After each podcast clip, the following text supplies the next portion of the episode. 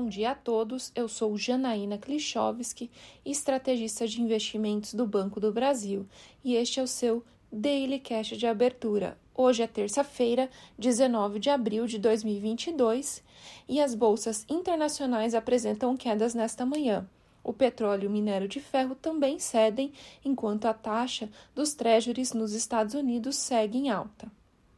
Os futuros das bolsas de Nova York indicam queda para a abertura do pregão no país, enquanto na Europa as bolsas retornam do feriado também em campo negativo. Já na Ásia, as bolsas fecharam mistas.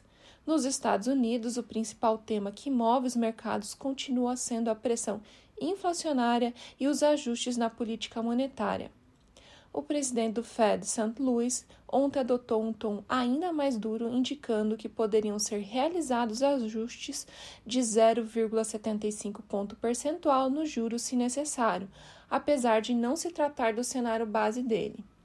Atenção também para a temporada de balanços que apresentou resultados mistos até agora e diminuíram o ímpeto das bolsas no país.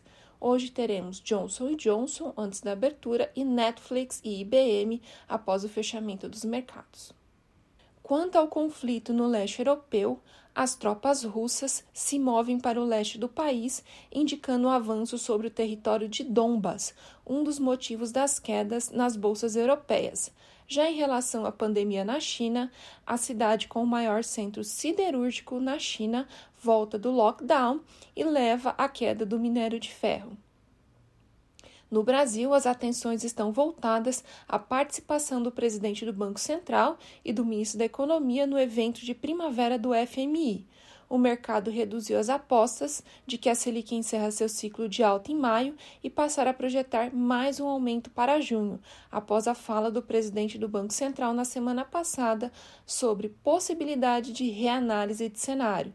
Nesse sentido, e diante das pressões inflacionárias reforçadas ontem o IPC-FIP, as falas são monitoradas sobre os gastos fiscais são acompanhadas as negociações entre governo e servidores, após o aumento de 5% aos servidores do executivo gerar insatisfação.